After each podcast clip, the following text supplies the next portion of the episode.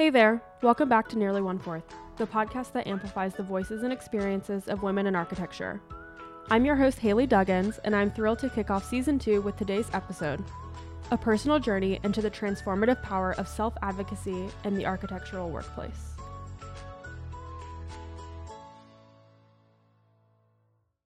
Since May of 2023, I embarked on a journey of self-discovery and empowerment through self-advocacy. Today, I want to share my experiences and lessons I've learned along the way, as well as show how self-advocacy can be a powerful tool for anyone navigating the early stages of their career. Before we dive into my story, I wanted to chat about the importance of self-advocacy in the field of architecture. In a profession where women make up nearly 1/4 of the licensed professionals, it's crucial to find our voices and stand up for our goals, ideas, and worth. It's super easy to get caught up in the day-to-day work life, as well as ignore our personal goals, ambitions, and things we want out of our career, out of benefit of our firms, our teams, and the projects that we're working on. And while it may seem super easy to forget about our own self-worth and prioritize the day-to-day work life, we need to remember to listen to our gut and stand up for what we believe in and fight for what we want out of our careers. I've come to realize pretty quickly at the beginning of my career that self-advocacy is not just about asserting oneself into a situation. It's about actively listening to our own internal voices and having the confidence to speak to people about it as well as act upon it. It's a journey of self-discovery for ourselves and a way to make ourselves more empowered. Now, I mentioned at the end of Season 1 that I changed jobs pretty quickly at the beginning of my career. And I want to take you back to my hiring process as well as to May of 2023, where I started my first job, and then to the point where I feel like I needed to change where I was at. It was a super hard position to be in, especially as an early professional. And I'm excited to delve into this story and share it with you and kind of go through why I made the decisions that I did and to highlight some of the action steps I took in that moment. And then I also want to share with you how my transition from one job to the next has gone and highlight ways that that move was super good for me and really show why it's important to listen to yourself. So jumping back to March, I was in my final semester at Clemson getting my master's, and I knew I was going to move back to Cincinnati to start my career. I had co-oped many times before in Cincinnati, but I was looking for firms that were different than I've worked for in the past because I worked at repeat firms multiple summers in a row. And I knew that in my gut, the type of architecture practice I want to do one day is community-based design. I definitely know that community-based design is super hard to find anywhere because of cost and because of the legitimacy and the ability to donate time to works that may not bring in money or profit to whatever firm you're working for. So while I knew that that was a leap, it was something that I stated at all of my interviews. It was something I wanted to make known and apparent to the places I was working for that it's a goal of mine to be involved in that type of practice. I also worked in education work previously, so that kind of came into play in the future of this story, but I will hold off sharing that for the moment. In addition to wanting to do community work, I have been working on licensure since I started my first year of college at Bowling Green. I co-oped every single summer at firms in my area and logged a large amount of AXP hours. And then I also heavily researched and made a plan for licensure post-graduation at Clemson. In every single interview, I made it very clear that becoming an architect is super important to me for many different reasons that I won't get into. And I wanted to be at a place that elevated and promoted licensure.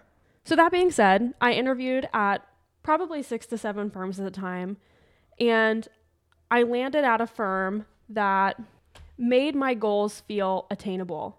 They were starting a newer team that was community-based in a way. It wasn't actually community-based, but they offered some community work within the team, and they made it seem as though there were licensure resources available, easily available, resources like Black Spectacles and other young professionals looking to get licensed. I worked at this firm from May of 2023 when I graduated until October of 2023. And I will say, I'm a very patient person, and I try my best to be understanding of circumstances and think of it from a business perspective of why things change and why things happen the way that they do. I'm not very polarized in my view, in the sense that I think that a firm needs to cater to me and what I want. But I do think that a relationship between any company, regardless of profession, and an employee should be reciprocal, because you're offering your time and resources and potentially expertise to this company to help elevate them, to help them make profit, and to help deliver a good product, project, help a client, etc. On the flip side, while not all firms have equal amount of resources, they need to be providing you some type of benefit as well, in addition to compensation and benefits. I think it's important for firms to invest in professional development in their employees at whatever level that they're able to do so. So that being said, during my time there, I worked there for about 5 months, like I said, and for the first few months, I was fine with the work type. It wasn't my favorite ever, but I had a long-term goal in my head. It wasn't necessarily about the work type at the time. I really would have preferred to do community work. It just didn't work out that way because it was something that the firm didn't see as an option at the moment, which is okay. But the one thing that was most important to me was licensure and accomplishing that early in my career. The firm that I worked for offered resources like Black Spectacles, but they made it decently challenging to access those resources. And then it was a corporate-based firm, so there's multiple sectors and markets at this location, and they made it seem as though during my time there, I could maybe flex my time between different groups to accomplish some of my hours. As I was there for a while, it became decently apparent that it wasn't as easy to do so. I advocated for myself with HR. I advocated for myself within my own personal team setting.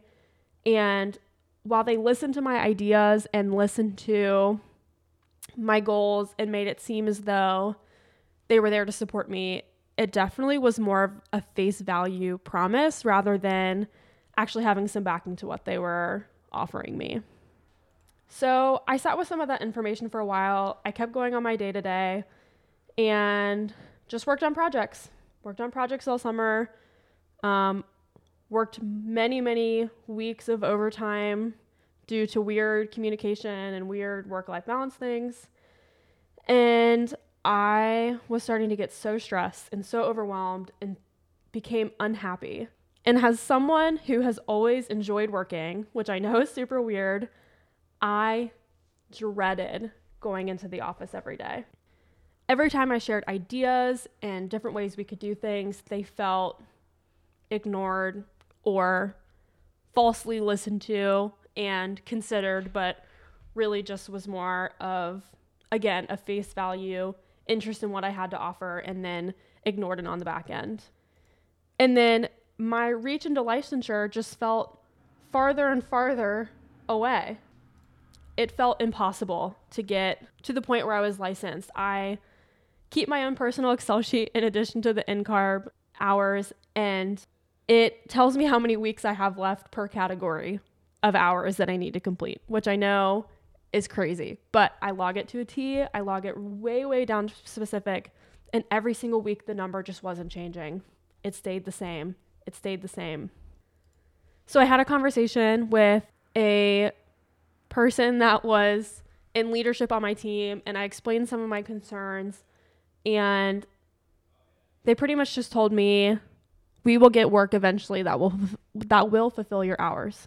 I talked about maybe site visits with other teams and other alternatives I could get hours, and all they could say was, we may get that work someday. So the idea of licensure felt pretty far away, and while I understand that different firms and teams within firms will have different types of work at different times, the trajectory of that team just didn't feel like it was going to get to that point. So at this point, I started to get this weird gut feeling inside where I wasn't happy at my job and my goals no longer felt attainable. At this point, it was around September of 2023, and that was the month I was getting married. So I said, you know what, I'm going to put my feelings on pause, and I'm going to revisit this when I'm finished getting married so I can enjoy my wedding and my honeymoon and come back and figure it out from there. While I was on my honeymoon, having what was supposed to be a super relaxing time, I just couldn't help but think that at the end of that week, I was going to come back to a job that I extremely disliked, that made me feel sick to my stomach, that gave me no fulfillment.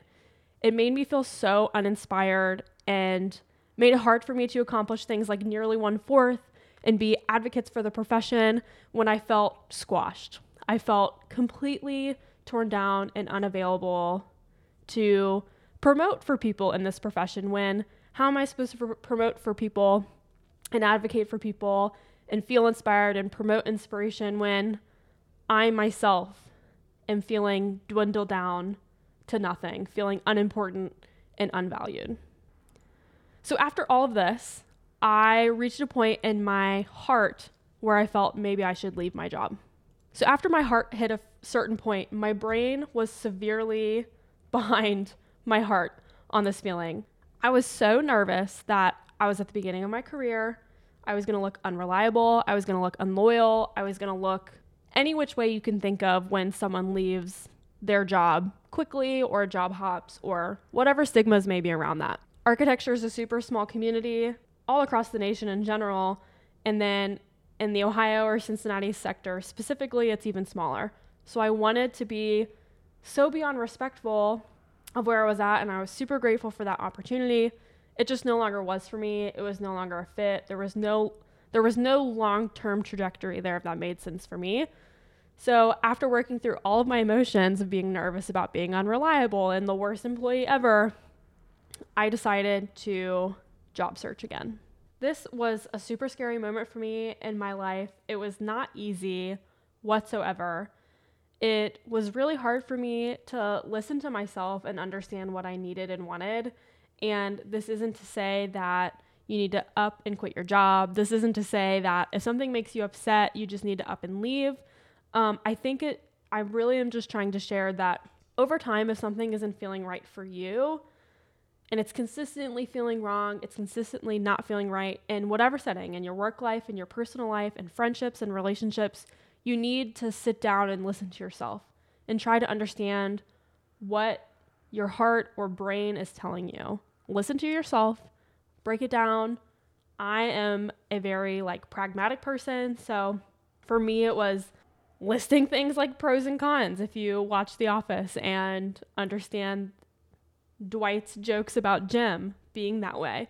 He writes pros and cons lists, and I do that too. So writing lists, trying to work through your options, trying to think about the implications of making these choices and self-advocating for yourself is really important. It is so important. It's not easy. It's very scary, but it is the largest opportunity for growth when you are able to understand a situation that you're in, good or bad, listen to what you're telling yourself, think through those moments, and make a decision that's ultimately best for yourself. And let me be clear, I have never been a self-advocate. I have never sat down and been like, I'm going to do this for myself. I am true to the core, people pleaser, never says no to anyone. And I think that anyone is capable of listening to themselves and speaking on behalf of themselves. So in contrast to this whole story, I'm not going to really go into how I got to my new position, but I am going to explain some of the contrasts that I noticed instantly and why this was a great decision for myself, and hopefully amplify that self-advocacy is important. And if you listen to yourself, odds are there's something better for you on the other side, and it may take some time, but the immediate contrast that you're going to see is amazing. So immediately at my new position, I was scheduled with weekly touch bases with my human resources person. I don't know if that's their title. It's not their title. They do way more than that. They do operations and all sorts of stuff, but the HR side of this person, I get a weekly conversation with. And in this weekly conversation, I get to outline my goals, talk about my ideas, and we sit down and think of strategies and ways to accomplish those things. I made it very clear, again, that licensure is number one important. That is 2024 goal for Haley. I will be, hopefully, a licensed architect by the end of the year. So with that, I was able to propose study resources on behalf of the firm and materials, and they listened to me, and they heard my ideas, and they helped me access resources, provided them to the rest of the firm, and create an ARE study group. So now there's a group of 15 of us in the office of all different ranges of where they're at in their career studying for the AREs. And we are also teaming up with the interior design group to review some NCIDQ material since there's some overlap there. Also, on a non-idea side, they have provided me with work that has been significantly challenging in a good way, not in a bad way, and has forced me to challenge myself and think through, and at my day-to-day life, at the end of the day, I'm super excited to come home and share with my husband how my day has been and about my team and the work I'm doing, because it's just something that's exciting and inspiring. And I'm very glad that I listened to myself and made a change and found a way to get to the other side of the stuff that was super stressful and scary and gross. Because on the other side of this stuff that's super scary, stressful, and gross, usually as a contrast that feels a little lighter and better. So with all of that being said, making a life change for myself, going through the muck, being in a much better place right now, the power of self-advocacy is huge. The amount of confidence and empowerment it gives you over your life is huge. This early career challenge helped me understand the value of self-advocacy, and understanding my personal values and goals and how to amplify them respectfully, as well as understand the situation that I'm in and make a change. In a space where only 1/4 of licensed professionals are women, we need to understand our goals and values and be able to project them, be able to advocate for work-life balance, advocate for flexible schedules to accommodate childcare, to accommodate licensure, to accommodate whatever your personal life circumstances are. Like I said earlier in the episode, while you are being offered salaries and benefits and the generic stuff that every company across the country will offer you, regardless of profession type, they need to be willing to have a reciprocal relationship with you where you're helping them grow and they are also helping you grow in some capacity. It doesn't need to be some huge, crazy leap and bound goal, but you need to be at a place that supports you as an individual professional. And if you're not at a place like that, and you don't have an environment that supports you having a family, or supports you getting licensed, or supports you, again, in whatever scenario you're going through, you should question how much that firm values you and if it's worth your time and energy to invest in a place that has no interest in investing in you whatsoever. So I encourage you to work on self-advocacy, even in little moments, even if you're at a restaurant and something is wrong and you want to send it back, which I do not do, by the way. So that is an awful example for me to share because it's something I don't do, but find little moments where you can work on a skill like that. That way, in the moments where it matters, you can find confidence and understand the value of yourself and push for a life that is what you want, and push for a career that's what you want, and push for whatever it may be that's what you want in a solid, respectful, sound, and confident way. Now, after my super long soapbox of self-advocacy, thanks for letting me share that story. I really want to share with you what to expect from season 2 of Nearly One-Fourth. So in season 1, I posted episodes weekly, and while I would love to do that again, like I said, I'm working on licensure this year, and I think for myself, a moment of self-advocacy, I will be posting episodes bi-weekly. So you can expect them bi-weekly on Mondays at 1 p.m. still, and they're going to be filled with amazing, and when I say amazing, I mean truly amazing guests this season, talking about their experiences in the profession as women and what it's been like to get licensed, moments of mentorship, moments of self-advocacy again. And I think we're going to have some really wonderful conversations this season. Also, again, I am working on licensure this year. So something I'm going to do is I'm going to have a mini series. I'm going to try to do Instagram reels, not very good at it, about NCARB. about the licensure process and about resources of getting licensed. So expect some episodes thrown in there that may be a little bit quicker regarding architecture licensure, different ways to accomplish it, and different resources that are available for you. So here is my plan of how I'm trying to get licensed in 2024. I am recording this on January 8th, 2024, and this episode is launching on February 12th. So there's going to be kind of a 1 month gap, but for the next 16 weeks, I'm going to be using Amberbook, which is a visual-based tutoring software for ARE exams. During the 16 weeks, I'm going to be studying for all 6 exams. I will be studying with around 14 peers of mine at the company that I work for, or at the firm that I work for. And we're going to delve through questions and resources, and the licensed architects in the office are going to be joining the sessions to answer questions and help us feel more comfortable and understand the exam process a little better. I also have about 3 months of experience hours left, so I'm going to be wrapping those up over the next few months, and I'm hoping to take exams this June and July, and I'm hoping to finish my hours by the end of this upcoming summer, but if not, by the end of 2024. So hopefully this time next year, my title changes and I can officially call myself a licensed professional and achieve a long-term goal that I've had for myself.